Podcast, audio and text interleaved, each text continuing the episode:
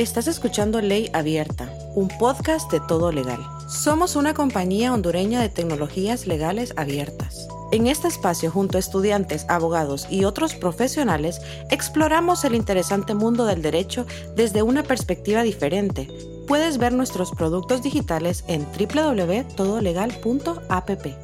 Hoy vamos a hablar de la privacidad y algunas de las cosas que vamos a tocar es privacidad, protección de datos, habeas data, en la normativa nacional como se contempla, si es que está contemplado o no, y cómo ha evolucionado este, este concepto en diferentes partes del mundo. Creo que todos hemos escuchado hablar de privacidad y protección de datos, entonces vamos a, traer, vamos a intentar traerlo al campo del derecho. Eh, ¿por, qué, ¿Por qué crees que es importante hablar de este tema, Marvin? En la actualidad vivimos en la llamada era de la digitalización. Y solo para que tengan una referencia y entrar en materia, el informe Digital 2020 el cual es un informe que evalúa las tendencias digitales y de redes, sacó un promedio, el cual indicaba que las personas con acceso a Internet en promedio lo utilizan por 6 horas y 43 minutos al día. Esto viene equivaliendo aproximadamente a un poco más de 100 días al año. Es decir, que todo este tiempo en el que pasan en Internet están en intercambio constante de datos personales y es por ello que es importante. Además, otro dato que me llamó la atención es que el comercio electrónico a nivel mundial en el año 2020 creció a los niveles que se esperaba creciera en 10 años. Es decir, que creció de forma exponencial, lo cual es, vuelve estos temas más importantes porque se vuelve más necesaria la regulación de los datos. Sí, o sea que 100 días es casi un tercio de nuestras vidas, o sea, casi un tercio de lo que vivimos en un año. Aumentando tu punto de que vivimos en una era de datos, o sea, está más que claro. Eh, lo complejo aquí o la situación es lo que estos datos, cuando son personales, representan y cuando se agregan estos datos, eh, uno de los meollos, eh, cuando se agregan muchos datos de la misma persona, es qué es lo que estos datos dicen de nosotros y cómo se pueden utilizar estos datos por compañías, organizaciones, gobiernos, etc. Entonces se pueden diseñar productos o ideas o campañas que nos orienten a pensar de cierta forma. Eh, Daniel Solov, un autor muy clave en esto, dice, si nos enfocamos simplemente en las expectativas actuales de privacidad de las personas, nuestra concepción de la privacidad se reduciría continuamente dada la creciente vigilancia en el mundo moderno. ¿Qué quiere decir? El que tenemos que tener un estándar bien alto de qué es privacidad y tenemos que intentar que la regulación vaya en ese sentido y no nada más conformarnos con cómo se están practicando las cosas porque hay una alta vigilancia. Luego Arthur Miller dice el atributo básico de un derecho efectivo a la privacidad es la capacidad del individuo para controlar la circulación de información relacionada con él. Ahora, también es importante señalar que la privacidad no, no es absoluta y no es todo. Hay situaciones en las que, por ejemplo, podemos pensar en cosas como como cosas que caen en el derecho penal, como crímenes y demás, donde pues levantar un poquito la privacidad para ver cómo X comportamiento o tal vez en actos terroristas puede identificar ciertos patrones de información se vuelve clave. Entonces, ese es lo difícil, delimitar esas líneas y saber hasta dónde le damos privacidad al individuo hasta dónde invadimos por el bien, entre comillas, de todo para saber si alguien es o no terrorista. Entonces, esa creo que es la práctica complicada. Sí, muy interesante la frase que mencionaste sobre solo. Eh, Siempre que hablamos de temas de privacidad y ciberseguridad, creo que debe estar presente Daniel Solos siendo uno de los líderes mundiales en esta materia. Ahora, Rodil, ¿podrías mencionarnos qué es privacidad? Mm, fíjate que sin duda es un derecho humano, es algo que es importante entender rápidamente.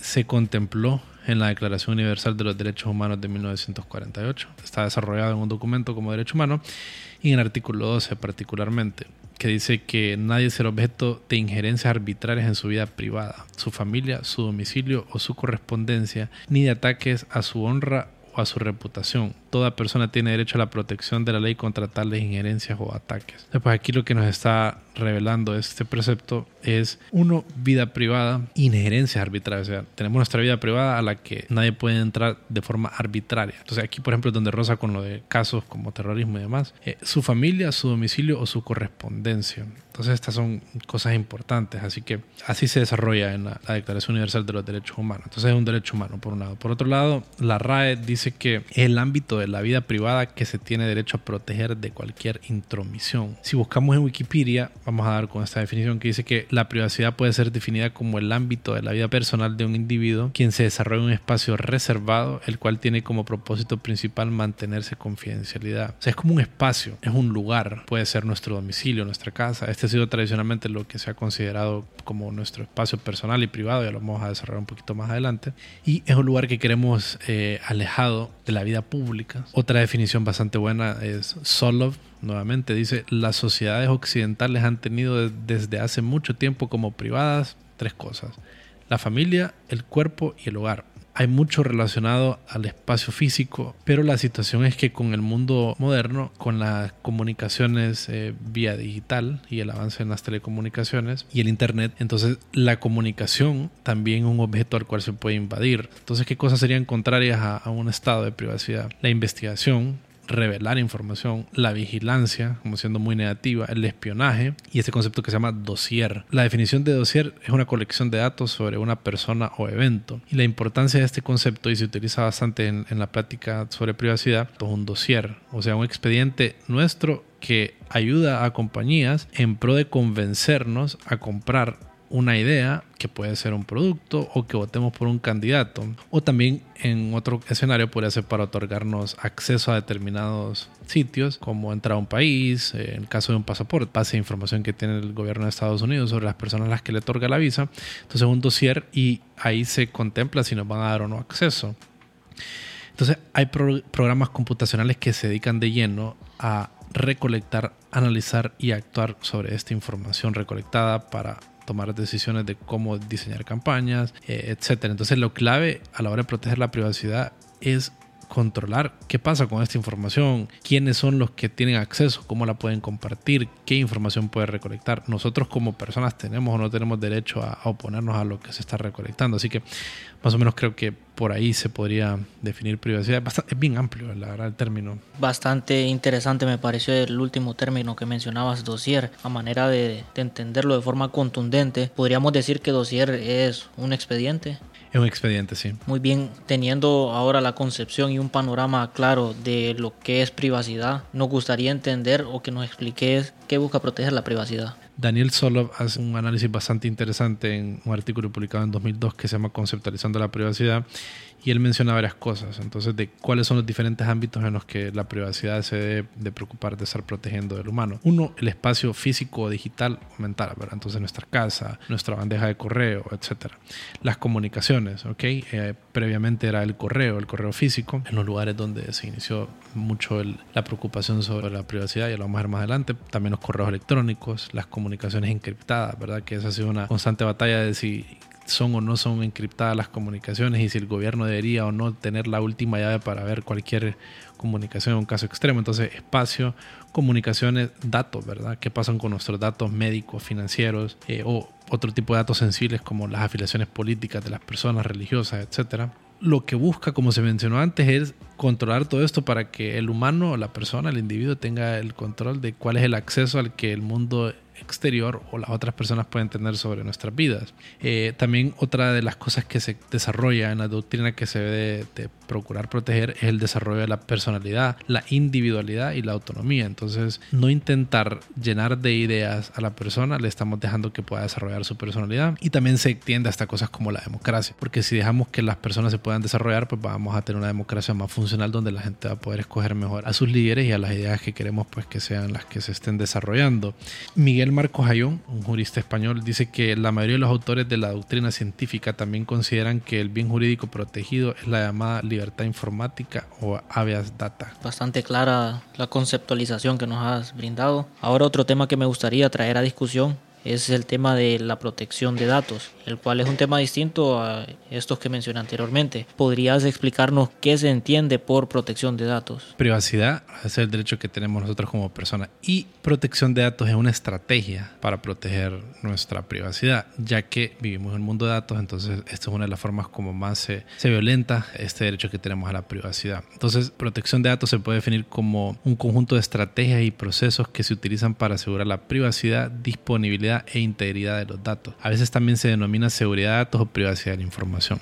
Entonces aquí un par de cosas importantes, disponibilidad e integridad de los datos. ¿A qué nos referimos con esto? Integridad. La integridad es que la información se mantenga tal cual como se creó. ¿Por qué es importante? Estamos asegurando pues que no se están creando cosas falsas y que se está respetando la privacidad al mismo tiempo como que no se están diciendo mentiras. Así que esa es la importancia de esto. Eh, es muy del mundo de la información, de la informática y de las computadoras la protección de datos, pero pues como ya lo vimos antes, la privacidad es un concepto superior a este, al de protección de datos, y abarca más cosas. Ahora me gustaría que fuéramos entrando al mundo de lo legal, donde converge el tema de privacidad con el mundo legal. Entonces aquí es donde surge la figura del habeas data. ¿Podrías darnos una explicación sobre qué se entiende o qué es el habeas data? En nuestra legislación, el habeas data es un recurso que está contemplado y es el que abre la puerta a este concepto sombría de, privacidad. En otras legislaciones sí se utiliza como la protección de datos, pero en nuestra legislación, el artículo 182 eh, de la Constitución dice que el habeas data es un recurso al cual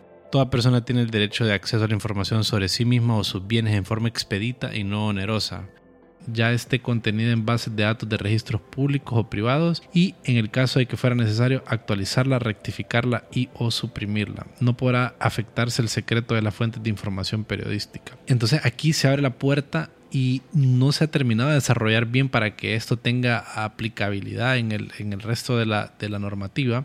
Pero pues aquí se deja bien claro que nosotros como personas, a un ente público o privado, en teoría tenemos el derecho a pedirle que nos diga qué información tienen sobre nosotros y a que la corrijan en caso de que la tengan mala.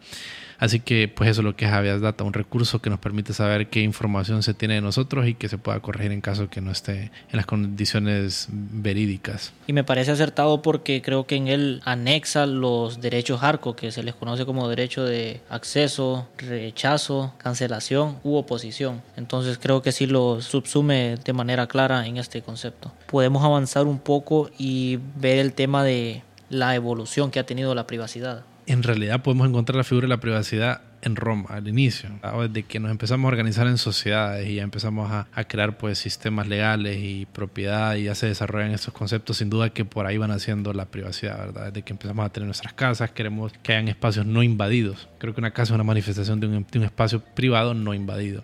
Entonces en Roma está la figura que sigue vigente, que es la de la servidumbre de vista. Entonces, por ejemplo, una persona no podía poner una ventana que diera directamente a nuestra propiedad, pues para evitar que nos estuviera observando de forma no autorizada.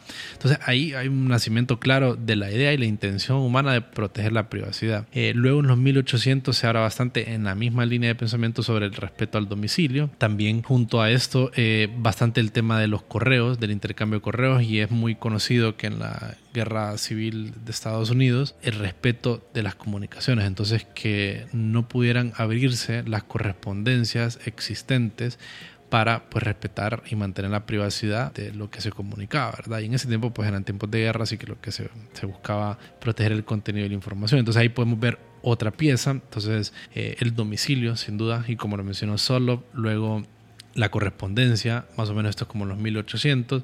De ahí también cuando se empiezan a generar bastantes censos, cuando el país, las naciones empiezan a organizar en bases de datos, porque en aquel tiempo eran escritas, empiezan a organizar quiénes son las personas que vivían, dónde vivían, etc. Ahí hay un lugar que ya son datos, donde se vuelve importante tomar en cuenta eh, cosas como privacidad, con quién se compartía esta información, quiénes tenían acceso a esta información, porque la privacidad también puede dar lugar a actividades eh, criminales, como alguien conocer dónde vive tal persona, qué bienes tiene y por ende pues puede despertar intereses eh, criminales de robo y otro tipo de cosas. De ahí hay un hito, un momento muy importante en la doctrina de la privacidad y en la conversación científica sobre privacidad y es en 1890 en un artículo escrito por, por dos abogados, Brandis, Samuel Warren, que se llama The Right to Privacy o el derecho a la privacidad. Este artículo se escribió en 1890 y se publicó en Harvard Law Review. Y básicamente ahí es donde se moderniza la idea de la privacidad y se empieza a desarrollar más fuertemente en el derecho.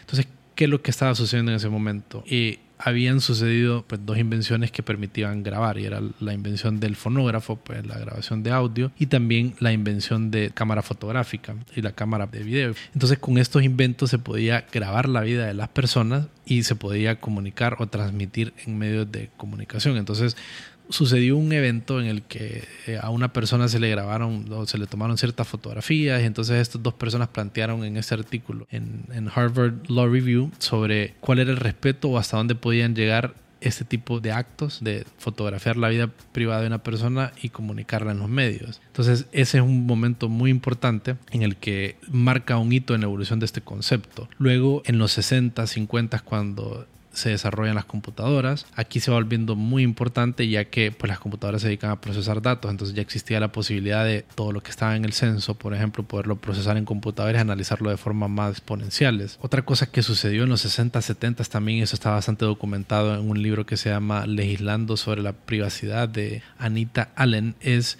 cuando en Estados Unidos eh, empiezan a utilizarse las computadoras en el Estado y entonces ya se empieza a plantear la posibilidad de qué tal si eh, hacemos consultas. Entonces, esto era las consultas, propiamente las consultas. Entonces ya no necesitamos, tenemos todas estas estaciones policiales y cada una tiene su base de datos de información sobre registros criminales de las personas. Entonces, a través de unificándolas y teniendo un buscador centralizado, podemos hacer una búsqueda de una persona en cuáles bases de datos aparece y demás. Entonces, aquí se empiezan a plantear dudas de ¿será que debemos de permitir este tipo de cosas? Y esa es una de las dos variables que siempre empiezan a, jugar en esta conversación de la privacidad, es la eficiencia versus la privacidad, porque al poder consultar más información nos volvemos más eficientes entre comillas, pero empezamos a invadir la privacidad. Luego, eh, otros sucesos importantes han sido las compañías de, telefonía, ¿verdad? Tanto para invadir nuestra, las comunicaciones, entonces, ¿será que deben ser o no encriptadas las conversaciones entre personas o debemos poder escuchar en cualquier momento? Entonces aquí se va volviendo importante la conversación sobre la privacidad.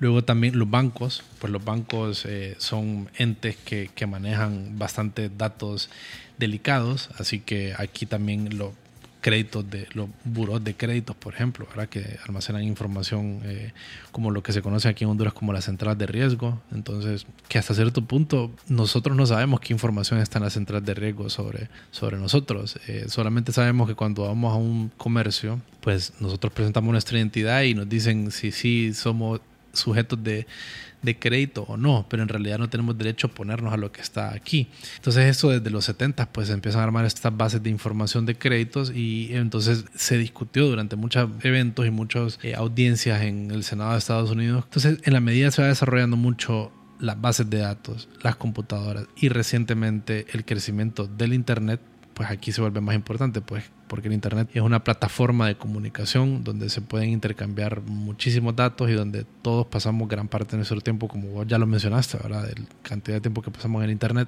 dejando un rastro y una huella digital. Así que más o menos así es como ha ido evolucionando el concepto de, de privacidad.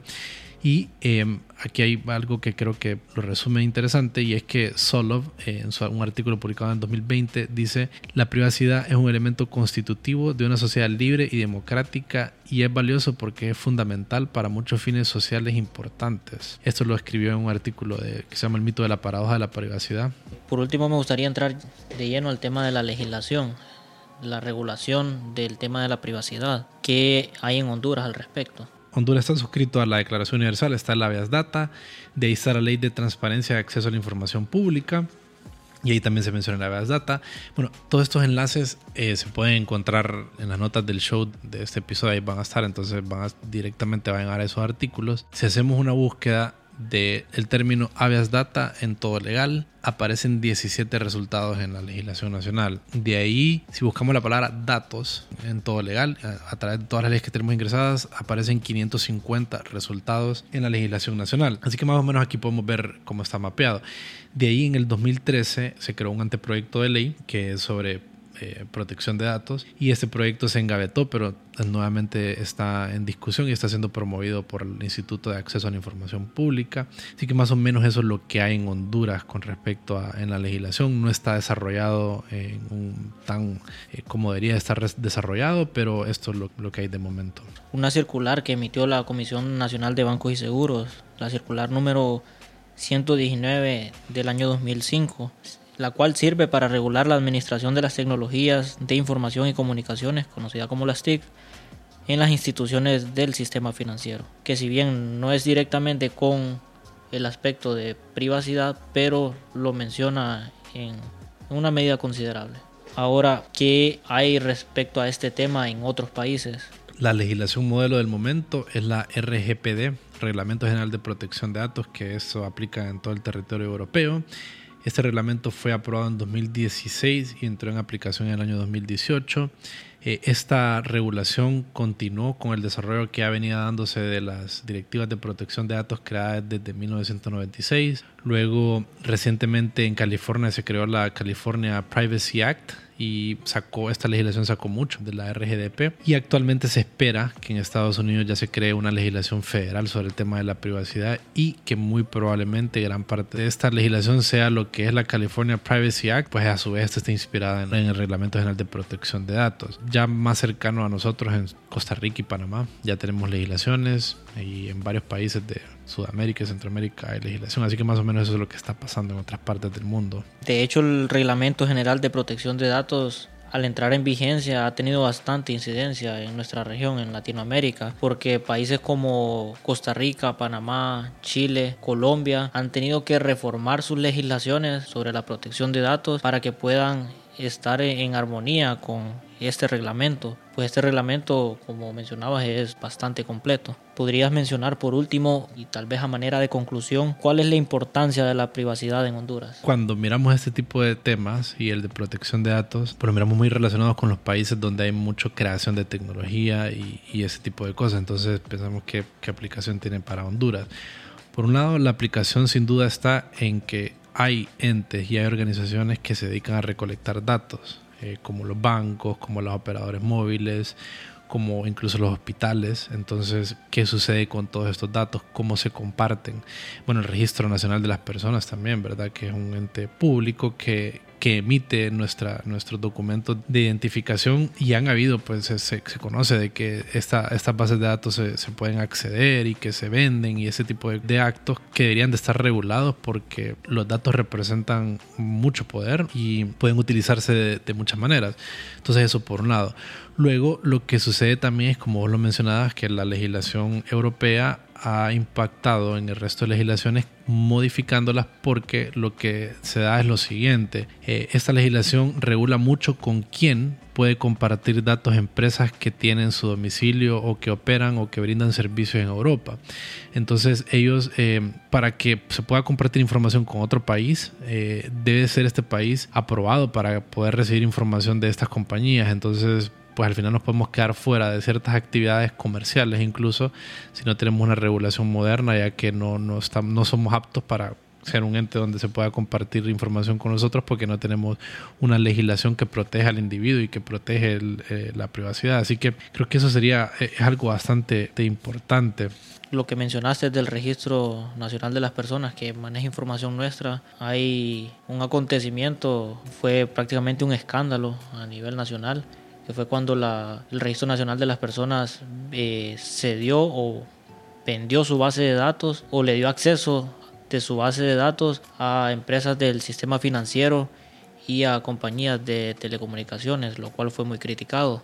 Entonces creo que por eso por ahí sería importante establecer ciertas limitaciones a estos tipos de actos. Sí, sí, de acuerdo. Bueno, y ahorita que se viene con la nueva identidad, bueno, que ya está en marcha, y algo que es bien curioso, cuando he leído sobre el tema de privacidad, me he topado con que en muchos países, cuando hay intentos de, crear una identidad nacional, hay mucha, mucha oposición. Bueno, al grado que Estados Unidos no tiene una identidad nacional. Tiene diferentes como licencias, tiene el Seguro Social, pero no hay un concepto de identidad nacional. Hasta ahorita, este año del 2020, va a entrar en vigencia la identidad nacional en Estados Unidos y fue muy criticada cuando la quisieron pasar a través de la legislación. El origen de, la identidad nacional de Estados Unidos fue después del ataque a las Torres Gemelas. Entonces utilizaron pues la figura de lo que estaba de por medio de ahí, la seguridad nacional y demás, para que esta pudiera pasar. En Australia, por ejemplo, también ha habido mucha oposición a la identidad nacional, en Inglaterra también, así que es bastante curioso cómo ese tipo de, actos generan, generan desconfianza de la población y hay mucha oposición, porque la identidad lo que es es una recolección de datos nuestros en un ente centralizado. Entonces, ¿qué sucede con esa información? ¿Cómo se comparte? Creo que eso es lo que lo hace clave. Importante señalar también, Marvin, que todos los, todo lo que mencionamos están en los enlaces, entonces ahí lo pueden ver. Hay algunas cosas de, de, enlaces directamente a todas las leyes, a los artículos que se mencionan. También vamos a, hay una organización que se llama IPANA de Tech, que es de Panamá. Esta organización se dedica a sobre derechos digitales y defiende mucho, tienen varias publicaciones sobre llamadas quién defiende tus datos, entonces ahí se pueden encontrar cosas buenas. Luego em, también vamos a enlazar a las normas que tú mencionaste de la Comisión Nacional de Banca y Seguro, así que toda esa información está ahí. Y vamos a mencionar, van a quedar mencionados los autores de los cuales hablamos para que, pues, para los curiosos que quieran ingresar y leer un poquito más sobre privacidad, que es un tema súper interesante y que está en bastante crecimiento. Así que creo que Gracias por tu tiempo. Por nada, Rodil. Gracias por la invitación.